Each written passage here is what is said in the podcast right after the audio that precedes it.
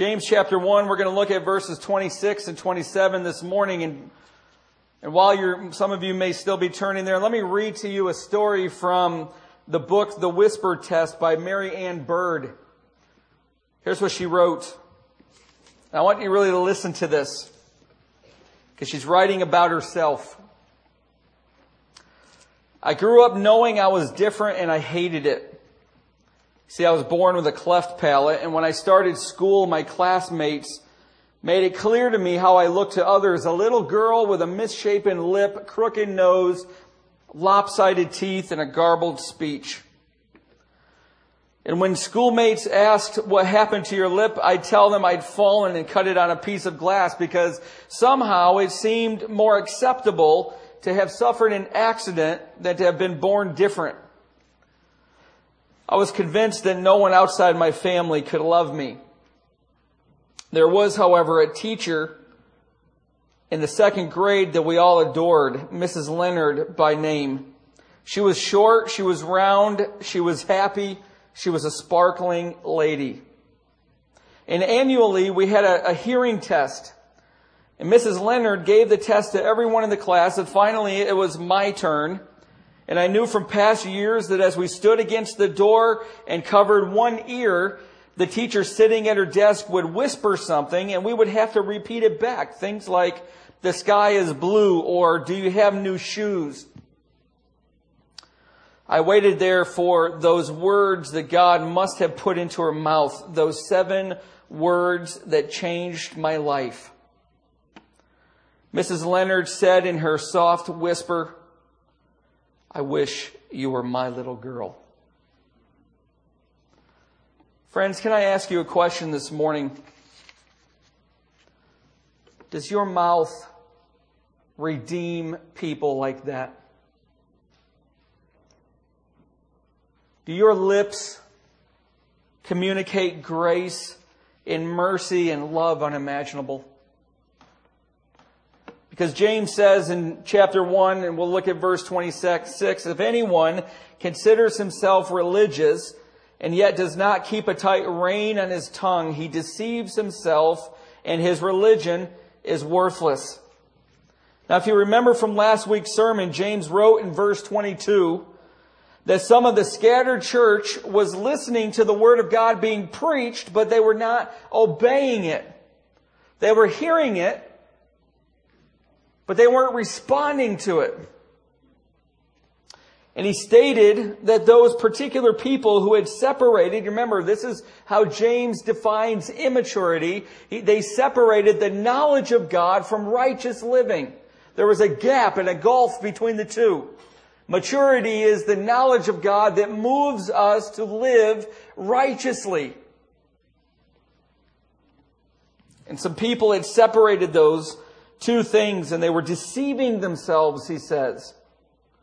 And so now he writes to others in verse 26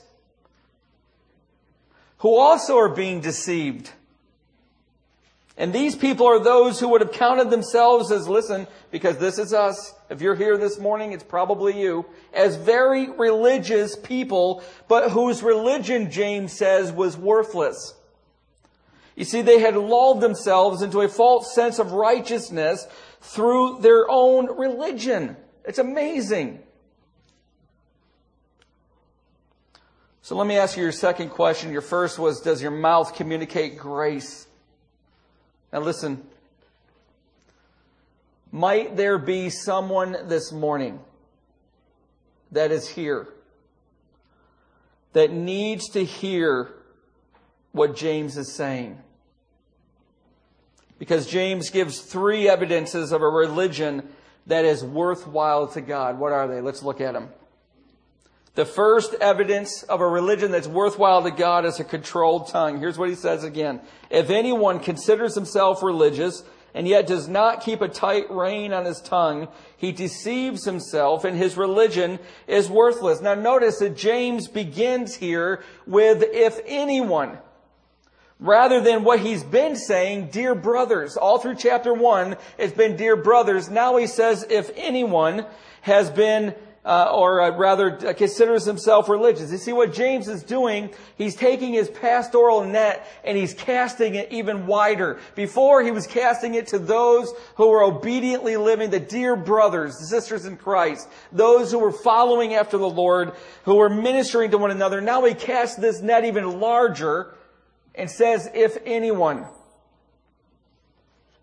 anyone who considers himself religious, you know, weeks ago I pointed out, this was almost, I believe, the second or third week in this series. I pointed out that that word considered, I remember this, weeks ago I showed you that the word consider in the Greek means to lead your mind with truth. It means to enter into a trial that comes suddenly upon you with truth already in your mind that God is good, God is righteous, God will provide a way out of that trial when He deems it necessary. But until then, you endure underneath the trial because the enduring of a trial creates perseverance and it tests your faith, moving you on to maturity. That's what we talked about from that word consider. But here, it's a different Greek word. It's the same English word, but it's a different Greek word and it means to subjectively form an opinion about a matter. You see, before, consider in verse 2 meant that the Word of God objectively leads us through trials. Here, it's that we deliberate in our own minds and we come up with an objective, or subjective rather, personal perspective.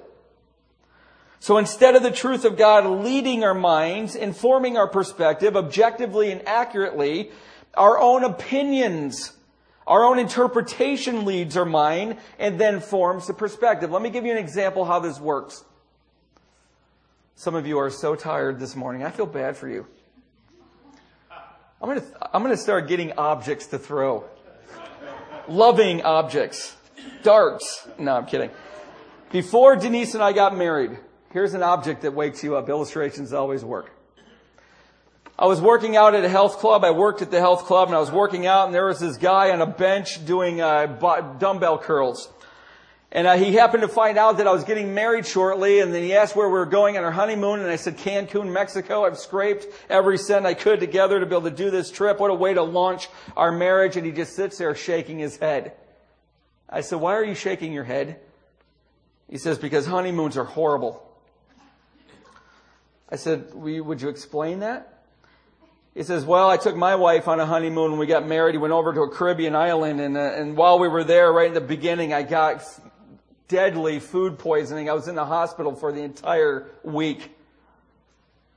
So I thought I'd make up for it. Six months later, I took her down to the uh, to the coast of Florida. And we were swimming, and right at the beginning of our trip, I got bit in the foot by a shark and spent my time in rehab. So, so honeymoons are terrible, you see, because of his experiences of friends. Listen, we do this all the time because of your experiences and because of your own dialogue with yourself, you form a subjective opinion. And James says anyone who has subjectively formed an opinion that you are religious, then you better be doing something. And he tells you what it is in a minute.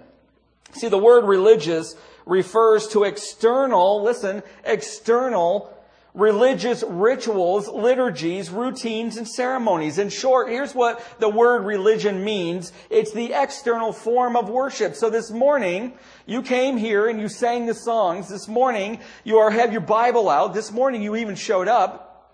You might have given money into the offering plate. All of those are at least external forms of religion. I don't know if your heart is grudging to God for having to give money in the plate. I don't know if your heart is even in tune with your lips when you're singing the worship. I don't know if you were forced to come here or if you want to come here. But external forms of worship is what this word religious means. See, Josephus, the famous Jewish historian in the first century, he used this same exact Greek word to describe the worship that was occurring in the temple at Jerusalem. All the bleeding of the horns, all the bleeding of the sheep, all the, all of the, the blood and all of the, all of the, the throwing the money into the 13 trumpet shaped offering plates, all of these things Josephus described in one word called religious. But friends, listen, any religious worship that does not influence your heart and therefore your actions, friends, listen, it is worthless. Throw it away.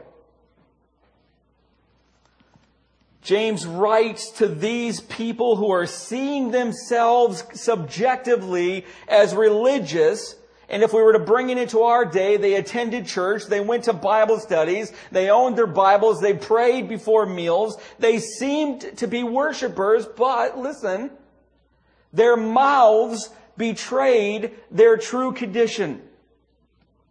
Look what he says. If anyone considers himself religious and yet does not keep a tight rein on his tongue,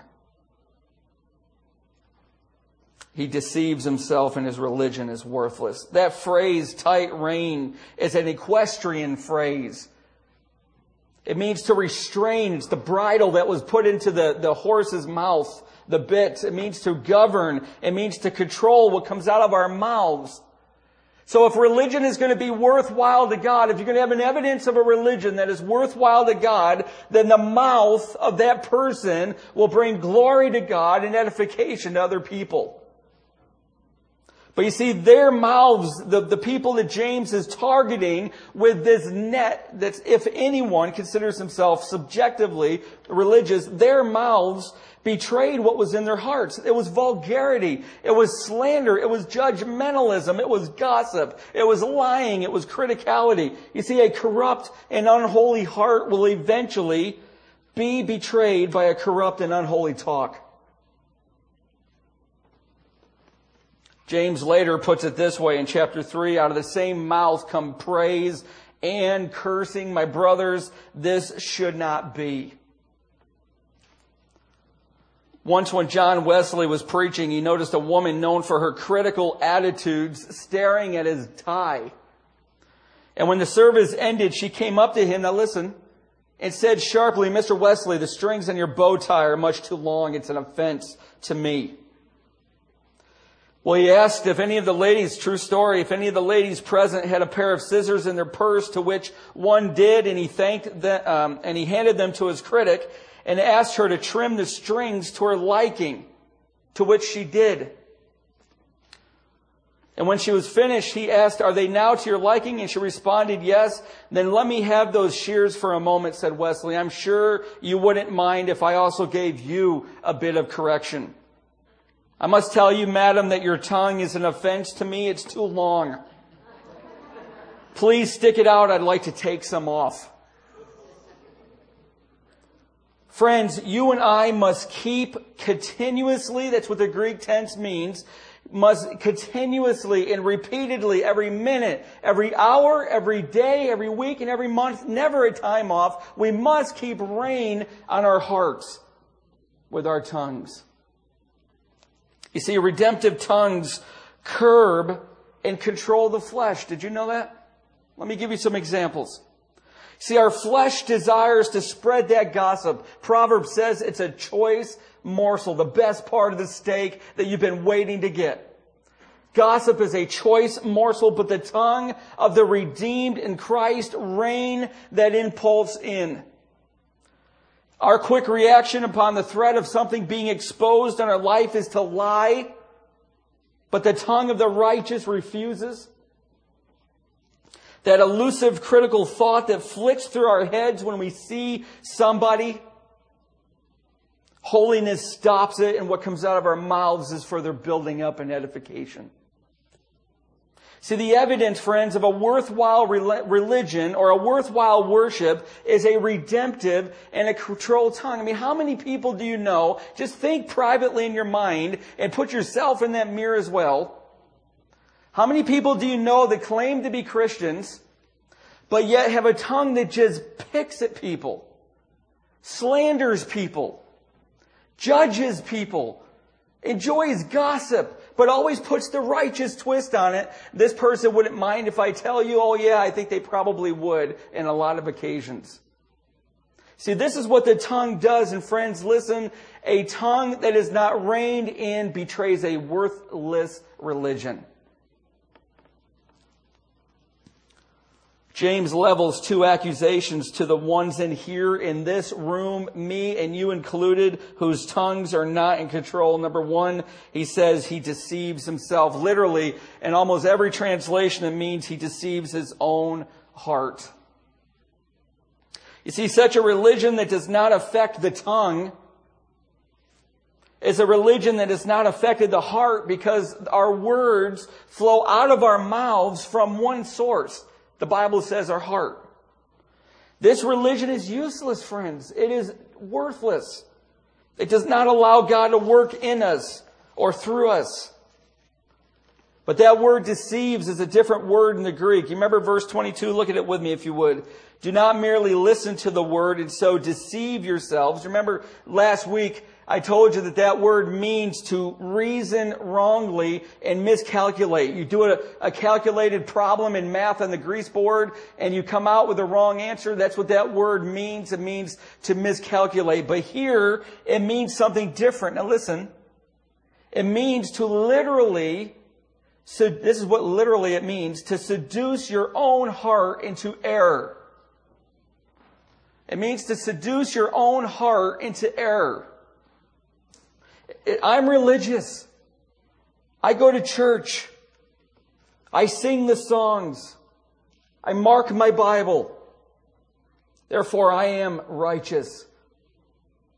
That's the seducing into error. Just because we do religious things doesn't mean that our religion is worthwhile to God. What does mean it or what shows it is when our tongue is controlled and when we speak for people in a way that brings them up rather than brings them down. We speak to God in a way that lifts him up and puts him in the center of our lives rather than put him down worshiping us. This tongue is redemptive and the religion is worthwhile. Billy Graham says this.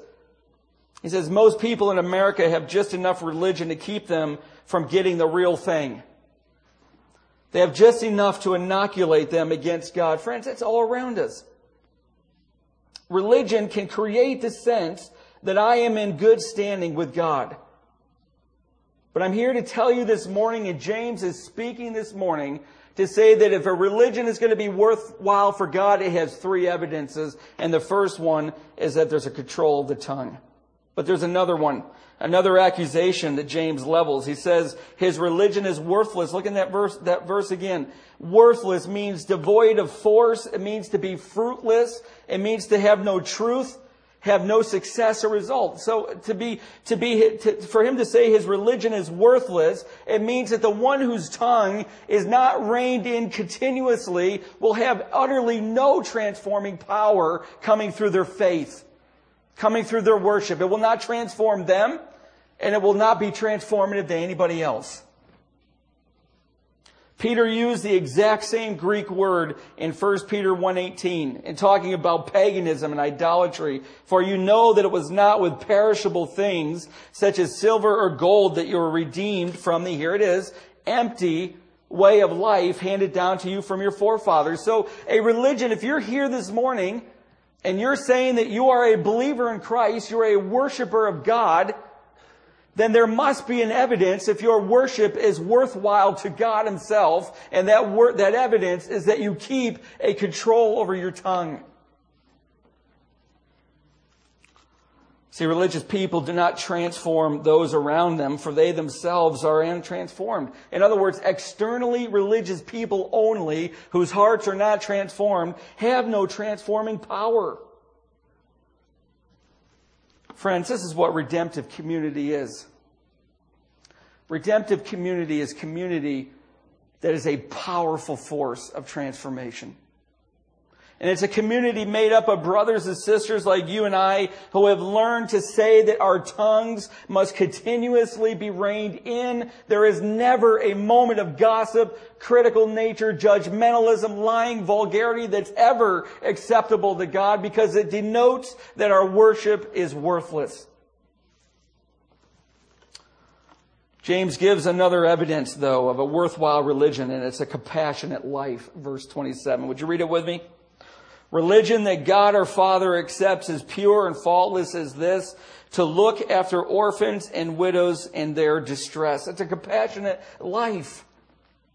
See, James has shown what worthless religion is. Now he points out two evidences of a pure religion.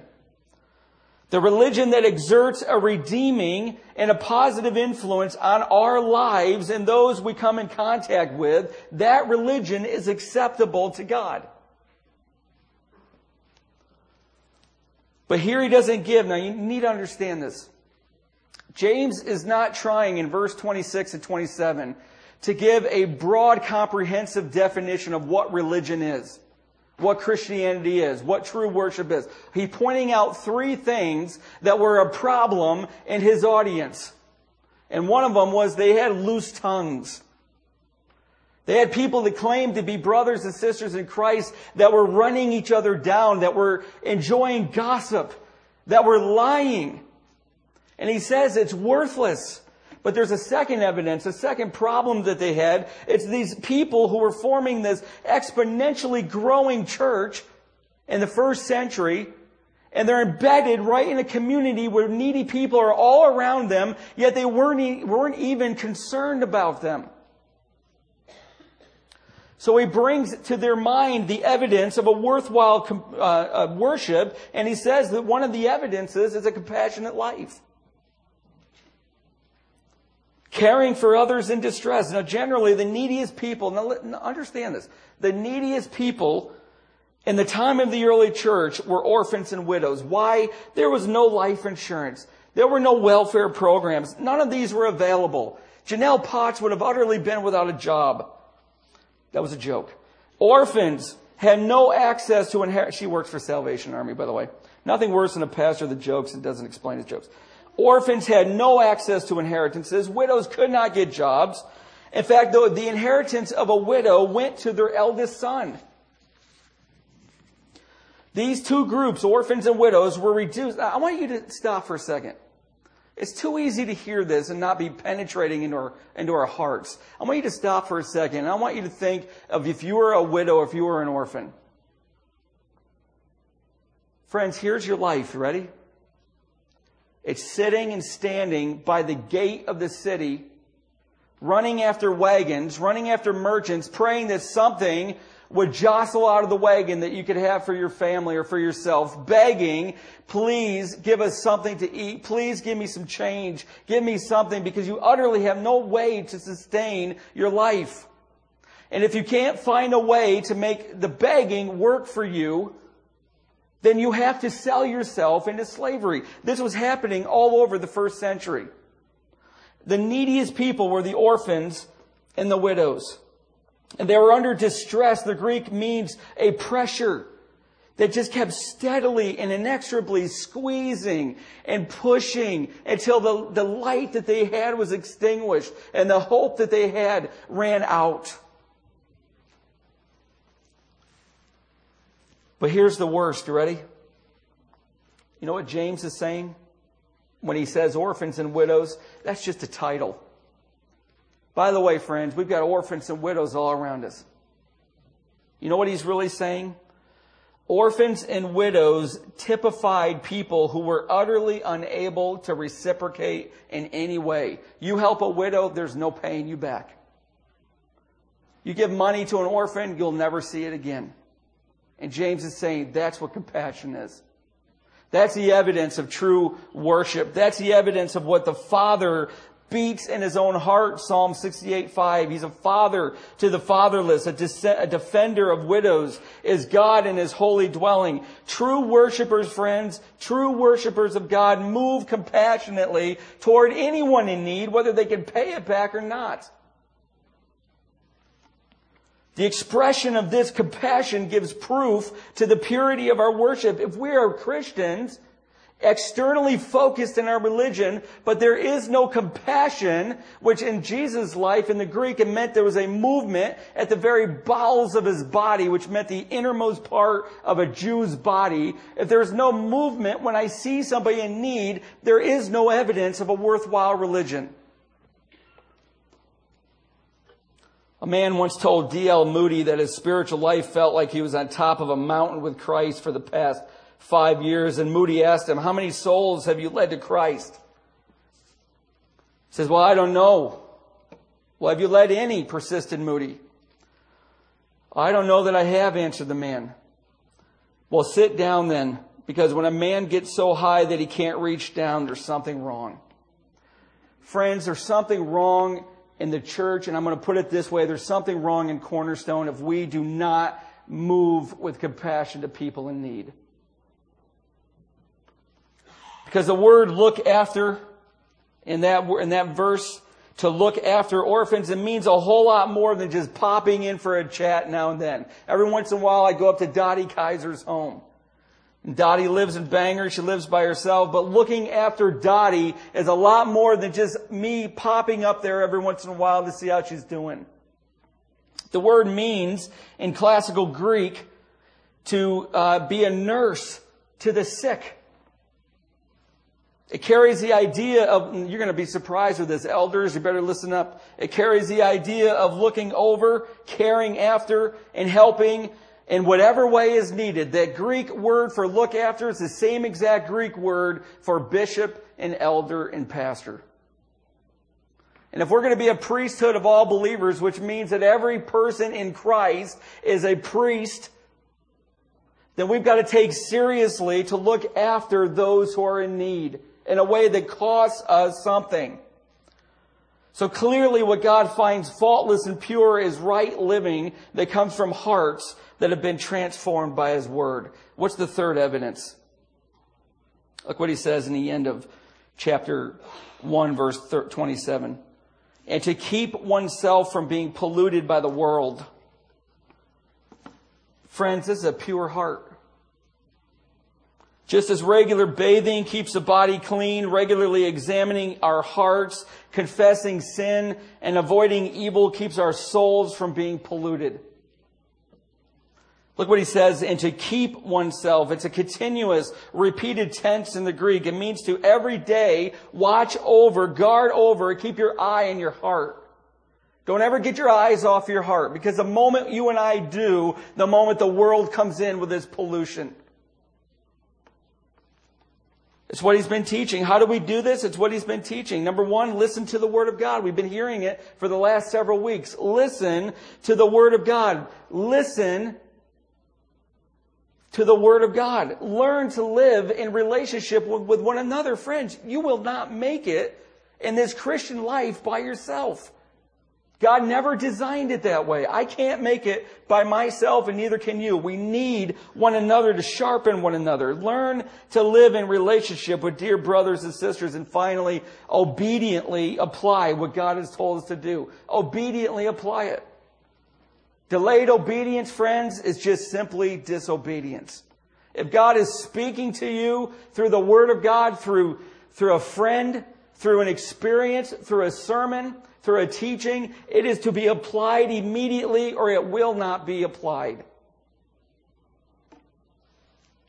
This past week, our board met on Tuesday for our joint board meeting. We do this every month. And most of the time that we met, we took turns sharing with each other the dangers of the pride in our own lives, the areas of pride in our own lives. We confess this to one another. Friends, unpolluted means we need baths. Let me say that again. To be unpolluted means you've been taking baths, and the way that a Christian takes a bath, friends, listen, Psalm 51, it's how I launched my interim senior pastor ministry. It means to confess. To be unpolluted by the world is to be irreproachable. That simply means that people might disagree with what you say. People might not like what you believe, but they will not be able to disagree with the life of grace and mercy that you live. That's what it means to be irreproachable. James uses a word called world. It's, a, it's the most common word in the New Testament that represents fallen mankind and its ungodly spiritual system of philosophy, morals, and values. So when you hear the word world in New Testament, you're talking about fallen man in all of the belief system, all of the values. You open up your newspaper, you're going to read about this world's belief system. You watch TV, you'll see it in color and in stereo. All of it's right in our faces. But James is not teaching you and I, you gotta get this. Please understand this.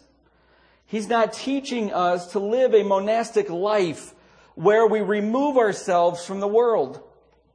Rather that we should live in the world with our lives and our reputations and our faith pure and secure. In historic, friends, listen, in historic, pure Jewish thinking, holiness was always found in separation from the world and in keeping the Torah. In Christianity, this is the advances that Christ made. Holiness keeps the Word of God and obeys it as we walk into the world keeping free from the evil to be found there. So here's what it means. The holiness of God is strong enough. The holiness of God that lives in us is strong enough to allow us to stride into the muck and the mire of human existence and being a purifying agent rather than to come out polluted. It's what true religion does. True religion controls the tongue. True religion lives compassionate life. And pure religion purifies the heart. That's what Jesus says in John 17. He says, My prayer is not that you take them out of the world to be monks, to hole up in our Christian subcultures. He's never done that. He's never asked us to do that. In fact, that's attractional life, friends. If you've been in this church for any length of time, then you'll know that this church was built on an attractional model. The Lord is rescuing us from that and creating a missional emphasis, which means we're not going to try to put on great, classy, wonderful programs so that the world will somehow be attracted to us. The world hates God. We're going to put on programs. We're going to teach and we're going to preach so that we move out of the church and into the community. That we move out into Easton. We move out into Phillipsburg and Nazareth and Bethlehem. All around us, wherever you are, your jobs, your schools, your neighborhoods. That's where God is moving you, not to come out of the world, but to go into it with holiness, with compassion, with a pure heart and a reined in tongue so that your religion, your worship is worthwhile to God and powerful and transformative. MacArthur writes this about what James is writing here. He says, the genuine Christian cannot be happy or content when he fails to show compassion for others. It is not our perfection, he writes, that proves our salvation, but rather our hating our own imperfections. I mean, friends, isn't that you? Doesn't the Word of God glaringly show you what He's not pleased with? Doesn't it make you want to just rip it out of your hearts and just put it at His throne? MacArthur says, with God's help and power, He moves to correct these things in our hearts. And in His inmost heart, the genuine Christian longs to speak and longs to do those things which are from a holy, pure, loving, honest heart. Let me close with this. Julian the apostate, and I want you to listen to this. This is, this is remarkable about what the church used to be like. It was a powerhouse in the communities. Julian the apostate, Roman emperor from AD 361 to 363, he was the nephew of Constantinople the Great. Constantinople brought reform to Rome with the power of the church. He wasn't a perfect man. He did a lot of mistakes, but he really moved Rome away from the God, the, uh, the idols and all the gods into a theocratic or at least towards a theocratic nation. Now here's what happened. Julian's family was murdered. And so he was raised by Constantinople, his uncle, who forced Julian to learn Christian doctrine as a child. And so Julian developed a lifelong hatred of Christianity. All you teens out there that don't want to come to church, you're going to grab hold of that when I can see it now. In spite of this, in spite of his hatred of Christianity that he died with, he said this about Christians, quote, it is disgraceful that when no Jew ever has to beg, and the impious Galileans, or the Christians is what he called them, support not only their own poor, but ours as well. He's saying that Jews took care of their own, and Christians took care of everybody. He says, in spite of this, or it's disgraceful that everyone all around this nation can see that our own people do not even receive aid from us. Friends, you know what he's saying? The church was such a powerhouse of redemptive community because they bridled their tongues and they refused to slander. They refused to gossip. And they lived compassionately, regardless of who it was, even if they never would get paid back, they sacrificed. And because they did all this from a heart that was becoming more and more pure, because of this, the head of the world took notice. You want to see if your worship or your religion is worthwhile? You want to see if your religion and your worship is pure and undefiled, friends? It's so easy. Look at the evidence. It is in your words. It is in your hands. And the evidence is in your hearts. Let's pray. I want to ask that every single person in here, would you close your eyes? I do not normally do that, but I want you to focus as closely as possible about on this question I'm going to ask you. With everyone's eyes closed and your heads bowed, I'm looking, I'm the only one that I can see that is looking. I want to ask you, did God speak to you this morning that your tongue needs to be controlled? Did He show you this morning that your tongue is out of control and that your religion is worthless? means devoid of fruit, powerless. Did he show you this morning that you're really not living a compassionate life? You talk the language, you come to church, you read your Bible, but you don't give sacrificially to those who can never pay you back, those who are in utter need.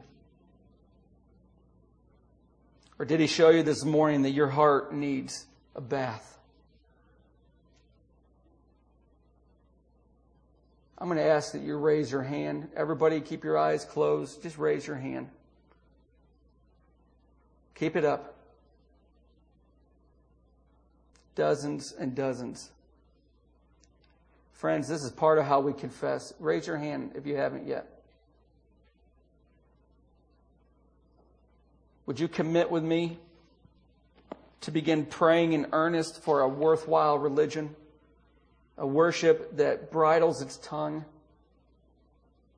a worship that purifies the heart, and a worship that engages our hands and feet in compassionate ministry. I'm going to pray for you. I'm going to ask you to pray along with me. Heavenly Father, I pray for my friends all around this sanctuary who have heard you speak this morning. And know, Father, that it's not to just listen, but it's to do. It's to respond immediately and obediently. Father, I pray for them. I pray that those crows that know how to pluck the truth from our minds will not find their way to this truth. Lord, that you would be echoing around our hearts and our minds the words of James chapter 1, verse 26, 27. Lord, that we would be made into a people whose tongues are bridled, whose feet and hands find ways to live compassionately, and whose hearts are becoming more and more pure and undefiled. Father, would you help them? Encourage them. Let them find somebody to talk to before they even leave today. To have somebody pray for them. Encourage them, Father. You never con- convict without grace. It's your spiritual anesthesia. Lord, let them hear your words and let them know that they are precious to you and that you can transform their lives. And in this we pray, Jesus' name, amen.